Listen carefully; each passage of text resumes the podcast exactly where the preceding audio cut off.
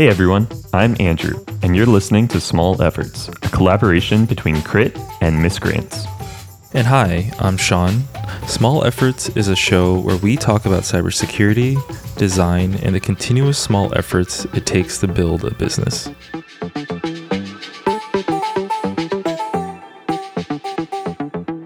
Hey, hey, hey. How's it going? Good. Yeah. I saw you a lot last week, didn't I? Yeah.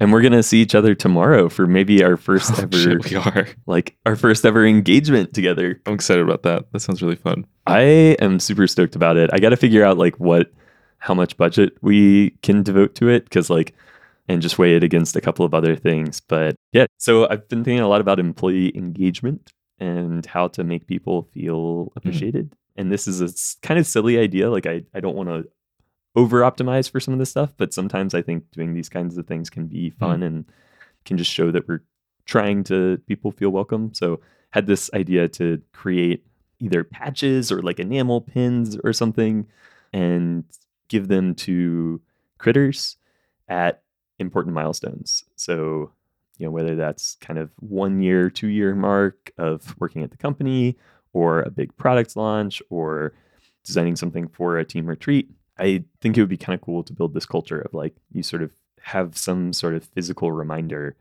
to of the work that you've done and the things you've accomplished at Krit since all of our work is so digital. And then in my daydream, I'm imagining us like five years down the road at a retreat and there's some people who have been here for 5 Mhm. years and some people who have been here for two years and everyone's like oh that's a cool pin like what's that one for oh hey i i really love that one.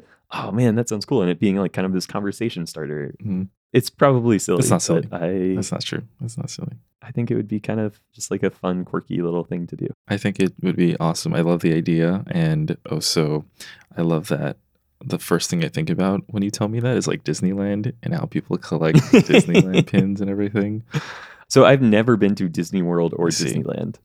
Ever and so that association didn't pop into my head at all and now i'm not sure how i feel about it i'm like So, I'm also planning a team retreat, by the way. You were telling me this earlier outside of the podcast. yeah we have not we're going to Disneyland. we have we're not just, started we should planning all just go to. Florida and go to. Is that land or world?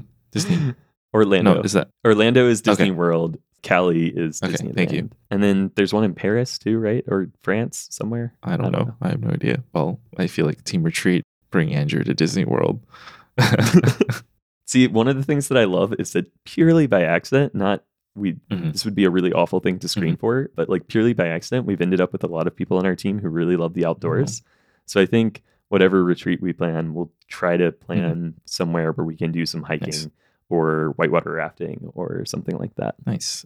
Yeah, I mean, I think it's interesting because, uh, well, like you dictate the culture at the end of the day, right? And you're in charge of recruitment at the end of the day, you know, until until you have another head of people and stuff. So it almost makes sense to me that that's the case. Yeah, but I don't. It scares me a Mhm. little bit because it's like, is this some unconscious bias showing that like I am accidentally optimizing for people who are like outdoorsy or Mhm. something? That doesn't like being outdoorsy has nothing to do with being good at your Mhm. job. So I don't feel like it's something we should optimize for. I think that would probably be bad, but it has just sort of happened. Hmm. I think I mean it could also be the fact that I mean it's it's not like you because your hiring isn't just you reaching out, right? It, there's inbound. Yeah, it's all inbound. Yeah. We don't do any outbound. We've tried a couple times with like, Gotcha. but yeah, it's pretty much all inbound. I mean, you know, just on that topic, like if you had shown me the Krit website, well, before you and I talked, when I saw the Krit website and someone asked me, "Is Andrew an outdoorsy person?" I could be like, "Yeah." Okay, it seems outdoorsy. Yeah, I think I think it's just part of the brand. So maybe that's maybe it's not that you're optimizing for it. Maybe it's just that you're attracting just because of the brand and the photos that you use Mm. are very much in nature, right? Yeah, that's for sure. We do definitely have like a wall of Mhm. photos on our about page that's like me skydiving, Austin mountain biking, Iris rock climbing, Bina Hmm. like kayaking. So yeah, it does that part does make us look fairly outdoorsy. Listen, everyone on my team has a cat, so I mean, there's probably an unconscious bias there. I just like cat owners. I am in this I'm in this GroupMe with a bunch of rock Uh-huh. climbers in Uh-huh. Detroit. There's probably 30 or 40 people in this GroupMe and I swear almost everybody has a cat. Like it started one day, a Uh-huh. thread of like everyone sharing their cats, and there were 20 people or so who shared pictures of their cats. Also, I know several of the people on your team rock Mhm. climb. That's true. I rock climb. Rock climbers and cats. climbers and there's, cats. there's a weird Mm. connection there. Is there? Okay. Uh-huh. no. Yeah, yeah. Anyway, what's going on at work? What's how are things with miscreants? Good, good. Had a not as bad of a January sales wise as I thought we would have. Actually, we did Oh, pretty nice. well. I think I gave myself a very, very ambitious monthly target to hit, and I don't think that we hit that. But where we ended up, I am happy with. I bought a letter last night. The specific letter, A a letter. I, I, I essentially spent a five figure amount on a letter. And what does that letter give you? That letter happens to go after our URL and turns miscreants.co to miscreants.com. Expensive fucking letter. that is a hilarious way of looking at it. yeah, You bought I bought M. an M. You bought an M. I bought an M. But, you know, miscreants starts with an M, so it's kind of like poetic in a way. no, I, I think that makes sense. Yeah, we bought krit.com Mm-hmm. from a dude in South Africa like three, 4 Mhm. years ago. My negotiating tactic was basically just not to care that much Mhm. about it. Like I had been thinking about, I knew who this guy was. I'd been thinking about reaching out to him for ages. And then I had a blog post go viral and he reached out to Mhm. me and was just sort of like, hey, do you have any interest in buying krit.com? I don't need it Mhm. anymore. I'm interested in selling it.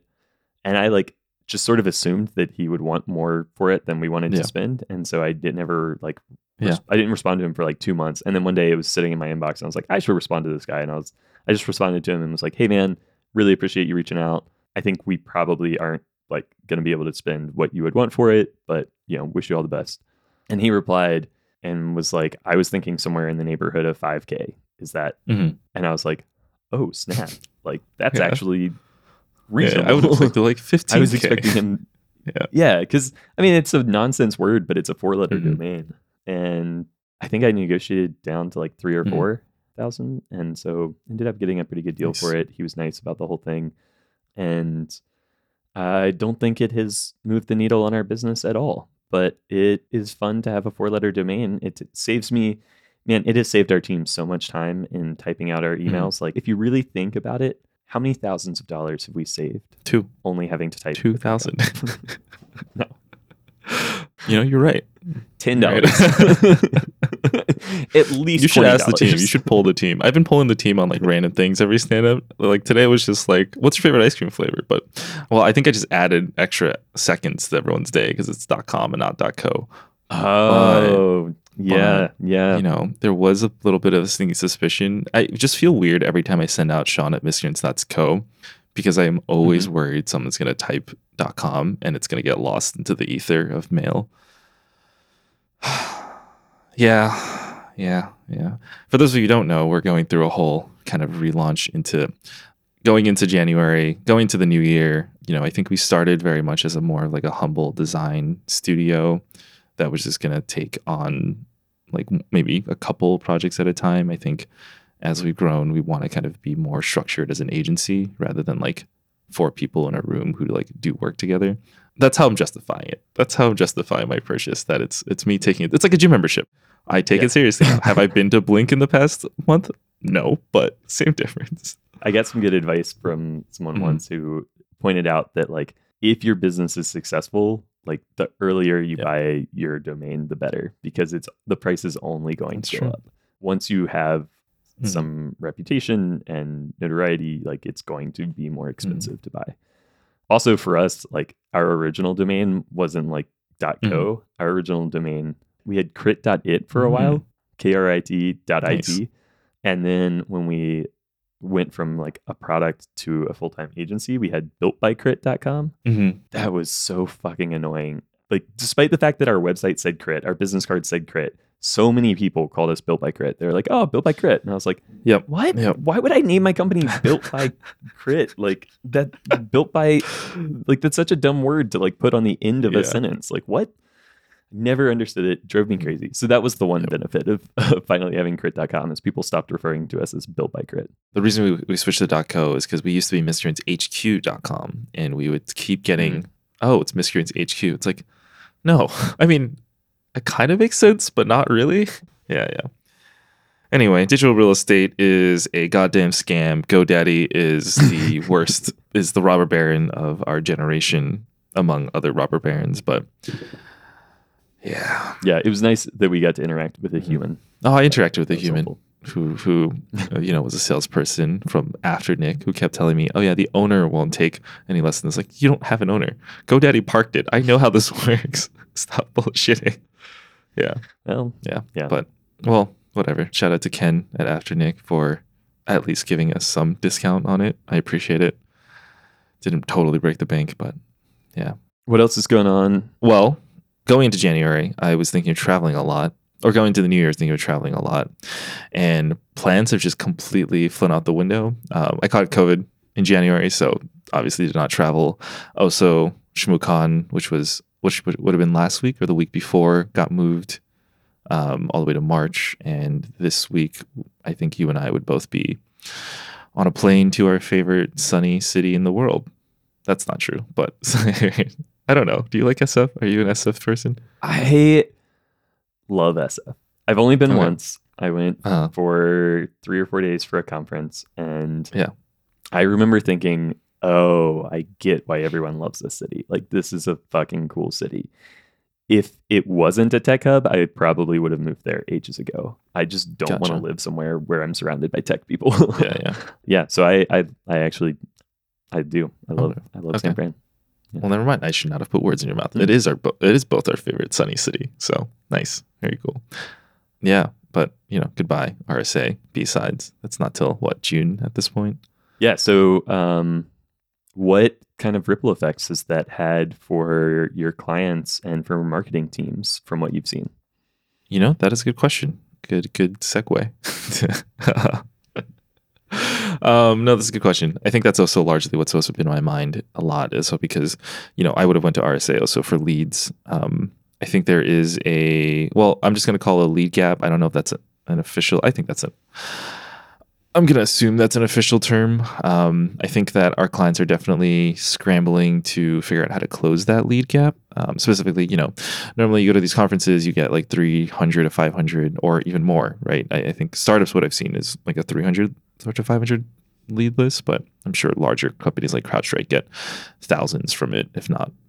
Yeah, I think I think a lot of them are trying to figure out how to do a little bit more awareness as well as demand gen, as well as how to capture that demand. All of all of these things that are happening. Um, I think, you know, RSA is always such a large part of people's budgets, especially for startups or Mhm. RSA and Black Hat, right? Well, but I feel like RSA is just significantly more Hmm.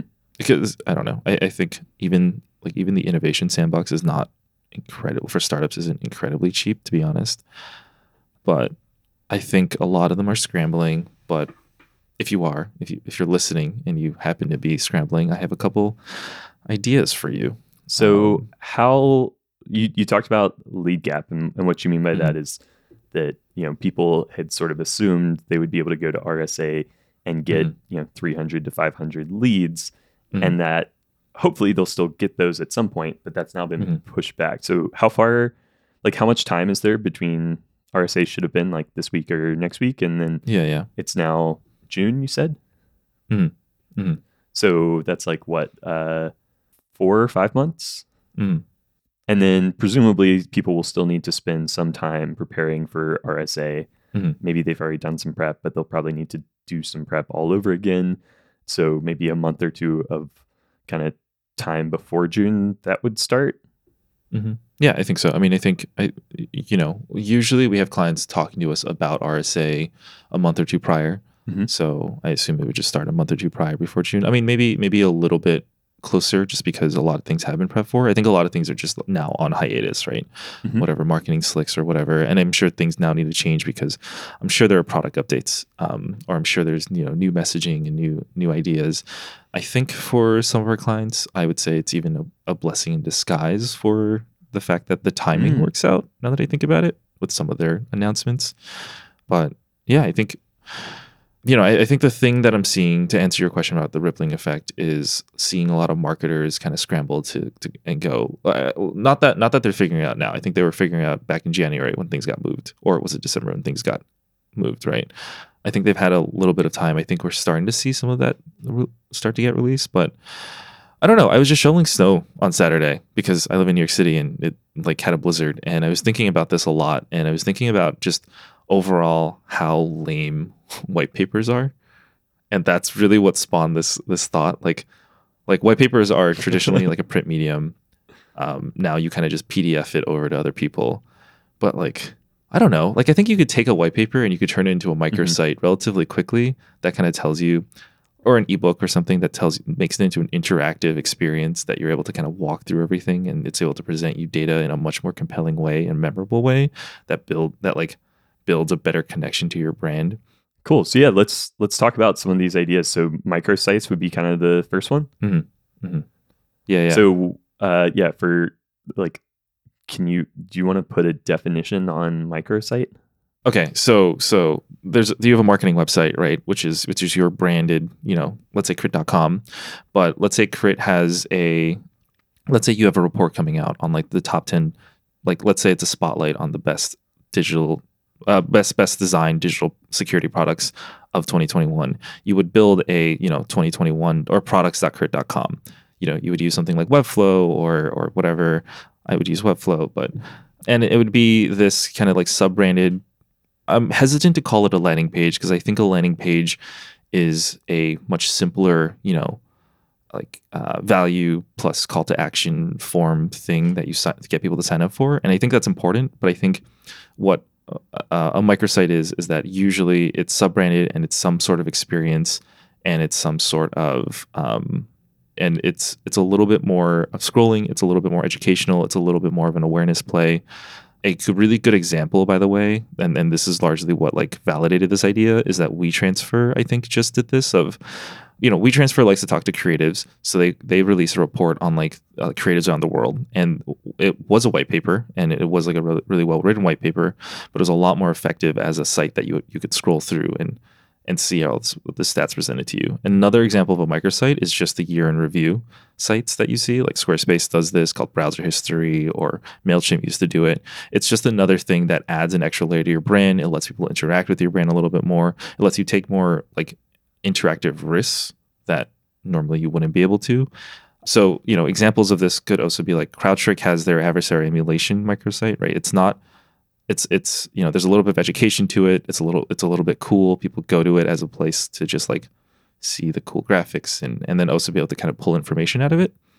Anyway, what are some of the what are some of the cons of going the microsite approach as opposed to just like doing a white paper or even rolling this under your mm-hmm. existing mm-hmm. domain where it's you know krit.com slash and it's just maybe not branded as much maybe it's just like you know a long blog post or kind of a, mm-hmm. a product page sort of thing on our, our site what are what are some of the like reasons to go microsite or reasons not to so there's a couple thoughts here you can totally put it as a subdirectory on your you know on krit.com mm-hmm. or or whatever company you own I, krit's not the best example for this because i don't think you're i think you're i don't think you are the size of company that would look to make a microsite right uh, you're not squarespace or crowdstrike or like it is an investment at the end of the day like a microsite does require mm-hmm. work to build you are mm-hmm. like the best microsites are interactive experiences so it does add an extra layer of complexity to a website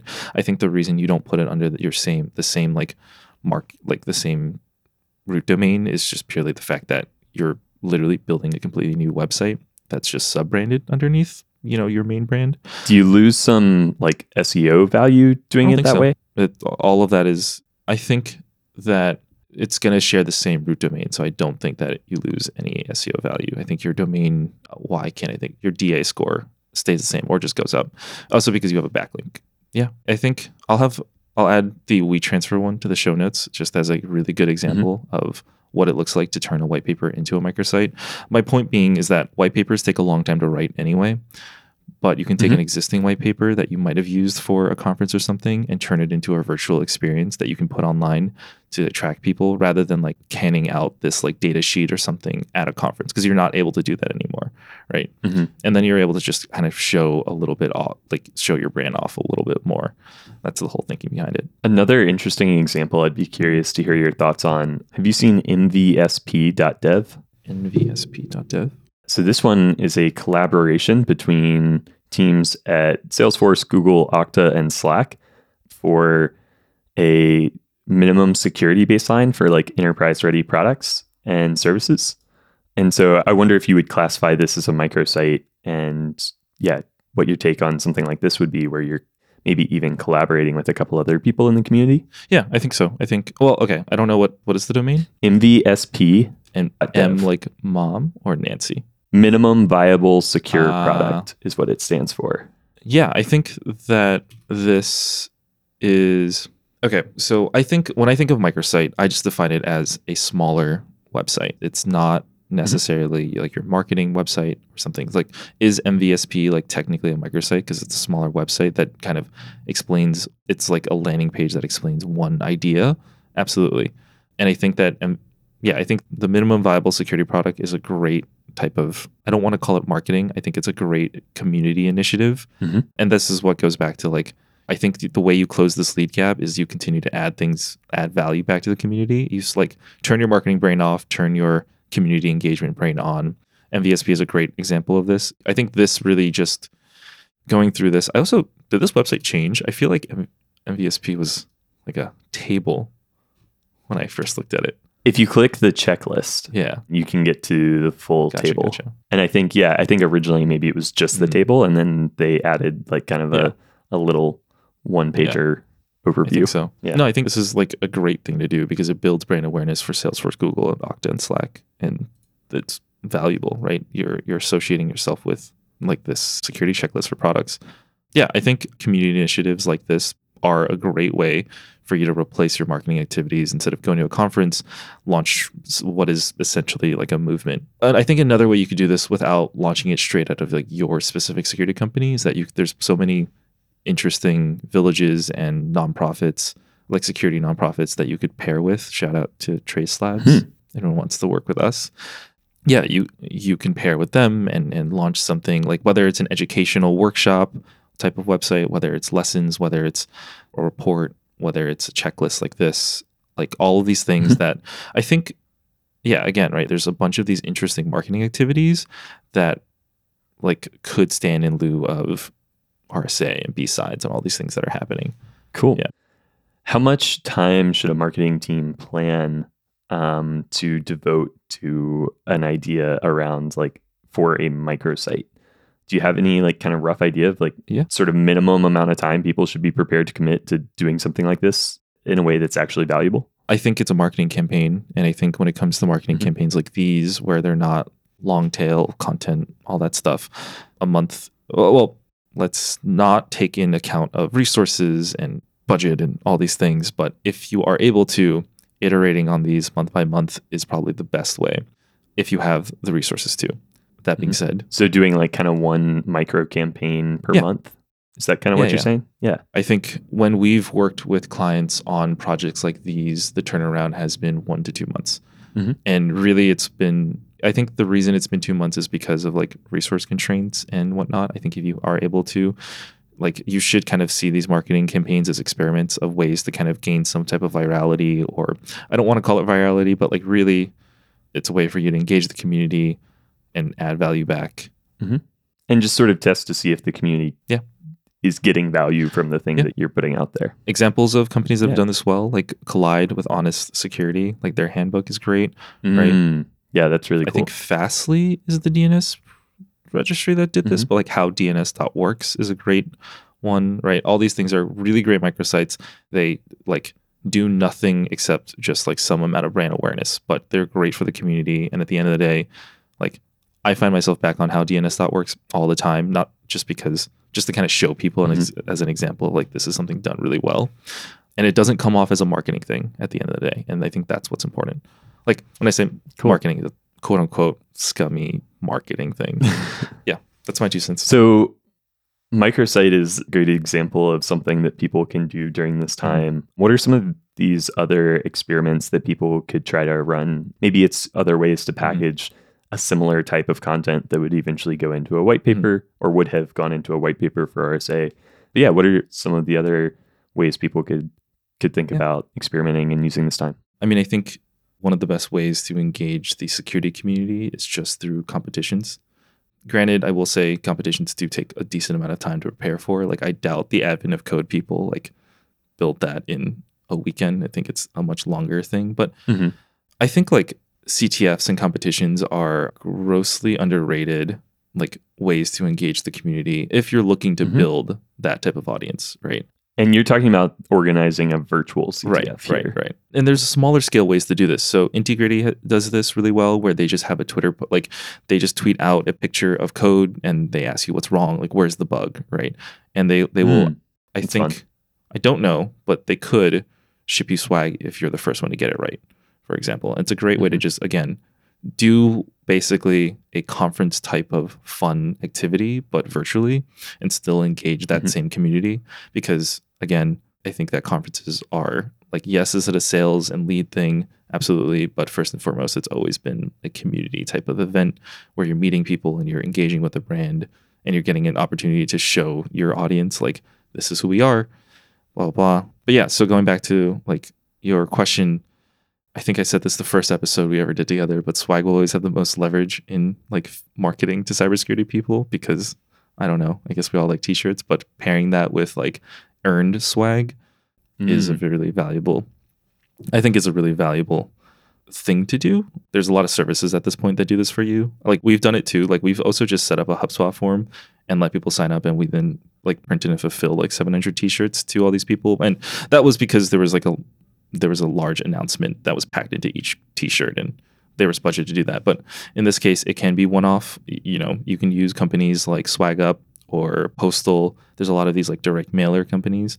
And I think it's a great way to interact with your audience at home when they like are all stuck at home anyway. Cool. Or you can use Miscreants' 3PL, which is available to select people because I have to pack all of it. so dive into that a little bit more. What Mhm. kinds of so you mentioned that like one cool example of how to get people to give you their address and kind of get swag might be this idea of earned swag. So having a competition and the winner of the competition gets some swag. They DM you, they they fill out a form, Mhm. and then you sort of mentioned you could pair it with an announcement. Are there any other way creative ways you've seen people send swag directly to fans, community members, things like that? Like, what do people do to get someone to take the time to like enter their address? Is it just as simple as like tweeting out a forum and saying like, "Hey, we're giving away swag the first 10 people who fill this out?" Or is it is there a better way to do it? so one, the competition thing is like a super interesting way to do it. I don't know if I've seen any other ways besides like I think the only other things I've seen are like, hey, attend our virtual event and get a Starbucks gift card or some piece of swag. And I don't think those go very well. I think they they could be done a little bit better. I think you Mhm. uh, mainly because usually the virtual event isn't something people want to attend. It's just being attended for that piece of swag. Yeah, I don't know if I've seen other companies do this in a way that like is as engaging to be honest. What about sending swag to your own customers versus sending swag to like random people on Twitter? Yeah, I think Any what's the question? like the the giveaways that we were talking about with like Mhm. a, a competition or something would be more open, community focused. Mhm. Do you think it's worth people's time to direct send things directly to existing customers maybe? Yeah, absolutely. Absolutely. I think, you know, if especially if you have like account based sales strategy or account based marketing strategy at your company, like you should totally send things to your customers that are you in fact unique to your customers. I think we literally are getting a quote to do that to one of our clients right now, just to kind of maintain that relationship and say hi again. I don't know, is this in the lost tapes or is this remember when I do you remember when I told you like how we got some of our early clients? I do. Yeah, Yeah, I yeah. think that might have been been somewhere in the lost tapes. But Okay. yeah, you want to share this story? Yeah, yeah. This was also probably peak of COVID for those who don't know, but probably do because I think I bring it up every single podcast episode. Instead of just the creative agency, we decided to also launch a clothing line. So in our first drop, we shipped probably, I don't know how much, we shipped a decent amount of clothing out to friends and past clients and also potential clients. And just from doing that, was able to kind of just add a valuable touch point that, yeah, Andrew's holding up a sticker that I sent him along with a shirt and stuff. And That's why we're friends because I sent him a shirt. and largely, like, yes, that's a joke, but like, kind of that's true with some of our clients and friends of just reaching out to people, even on Twitter, of like, hey, can I send you a thing? And then the conversation starts from there. But sorry, to go back to your previous question, absolutely. I think it's a great time to just strengthen your relationship with your customers. Like, net dollar retention matters as much as ARR at some point, and what better way but to continue improving that relationship? Yeah. Yeah. You mentioned so we talked about about competitions mm-hmm. and you mentioned that a lot of companies will use virtual events as a way to send people who aren't customers yet swag. Mm-hmm. And you said you feel like that doesn't work as well. Could you talk a little bit about other than competitions like what are some examples of virtual events and maybe good ways to do virtual events and bad ways to do virtual events during Yeah. this time? Yeah, yeah. I think bad virtual events. I'm saying this with a bad virtual event in the context of replacing your conference thing, not like like should you do scheduled demos? Probably. Should you have scheduled joint webinars for like larger things that appeal to a economic buyer audience or technical buyer audience? Absolutely. But in, in the context of like a conference and, st- and closing this lead gap, I think there are way more valuable things you can do in hosting a workshop that's educational or a hands-on training thing. Well, I think really something that is an educational workshop that doesn't like the more you are genuinely giving back to the community, I think the more people will see that and come to it rather than like a hey, come to a demo of our product or hey, come to like a webinar. You can host the webinar or you can host the panel or you can even or another example of this is like, you know, GreyNoise did a great thing. Like they hosted a town hall for their users. None of those things are like sales driven events. Those are just like ways to interact with your community. And I think all those things are incredibly valuable. Yeah. That's my two cents. Yeah. Makes a lot of sense. Mhm. So, if you had to sum it up, like most important thing to keep in mind during this time while you're trying to close the lead gap, what would that be? Yeah, I think conferences like RSA and BSides are a way for you to interact with your community. The way you close the lead gap is not to see it as a marketing event. The reason you go to these conferences and events, besides just like for these leads and for sales meetings, is that you want to interact with your community. The way you do that online is that you need to do something that adds value back to the online community, whether that's Twitter, whether that's in forums, whether that's in private Slacks or whatnot do things without the intent of them being a buyer, do things of the intent of them being just like a part of your audience, be a brand with a soul rather than like a marketing shill. That's mine. Yeah. Cool. Good advice. Awesome. Well, anything else going on in Miscreants World? By the time this is released, we probably will have hired a PM, but I appreciate all of those who did apply previously. I think we're going to be super happy with the person we end up with. They're just kind of choosing between two people on our shortlist. Yeah, that was a really awkward Cool. way of saying that, but that's cool. Anyway, how about you? Anything? That's exciting. Krit's? Only thing I'll shout out. Uh, so Austin has been working on a fun little side Okay. project, label-time.com. So it's called Label Time. Uh-huh.